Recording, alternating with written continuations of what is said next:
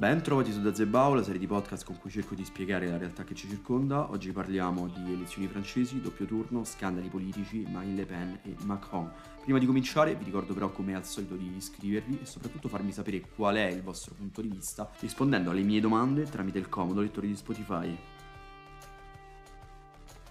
La corsa elettorale è stata abbastanza turbolenta per Tony. Intanto abbiamo avuto modo di conoscere Eric Zemmour, il famoso giornalista polemista che ha dato sfoggio delle sue capacità retoriche, oltre che vedere sempre a destra la metamorfosi di Marine Le Pen che ha trasformato l'allora Front National nel Rassemblement National, percorso che ricorda grosso modo quello fatto da Gianfranco Fini con Alleanza Nazionale. Ma Marine Le Pen ha qualche possibilità di vincere? Per capirlo parliamo di doppio turno alla francese. Come funziona? In pratica gli esclusi dal secondo secondo turno hanno la possibilità di convincere il proprio elettorato a votare tra i due chi preferiscono. Questo è successo nel 2017, come vedremo, e soprattutto ha portato nel corso degli anni una serie di capovolgimenti rispetto ai risultati iniziali. Successe nel 74 e nell'81 quando si alternarono Giscard e Mitterrand, ancora nel 95 quando invece fu Chirac a eh, capovolgere il risultato di Jospin. Abbiamo parlato di 2017, ultima tornata elettorale, dove accadde che la Le Pen al primo turno si classificò seconda, mentre al secondo turno venne distaccata notevolmente da Macron, che divenne quindi Presidente della Repubblica, perché tutti gli esclusi dal primo turno convogliarono i propri voti nel cosiddetto fronte repubblicano e cercarono di farsi stare bene, preferire e mandare giù per quanto possibile Emmanuel Macron come Presidente della Repubblica, benché venisse dal mondo della finanza e certo era abbastanza impresentabile,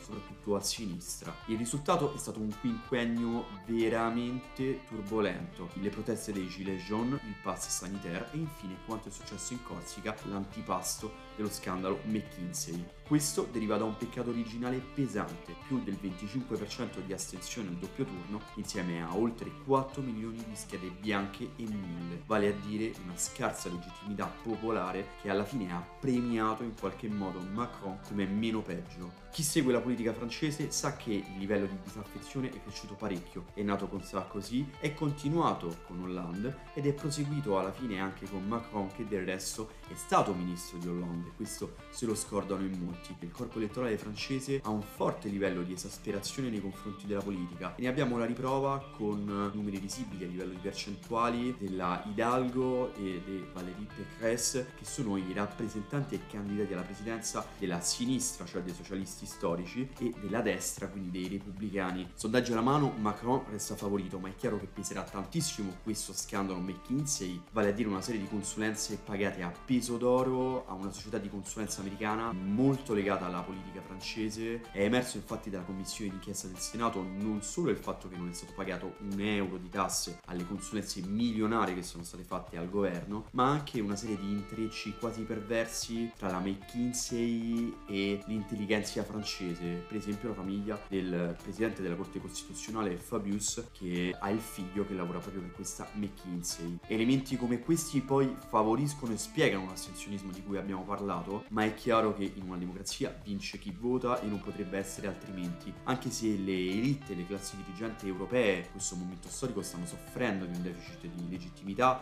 dovrebbero capire che intorno alle cariche più alte di uno Stato va comunque costruito un consenso che sia quanto più ampio possibile. Un deficit di legittimità come questo non aiuta a risolvere il complesso rapporto tra cittadini e istituzioni.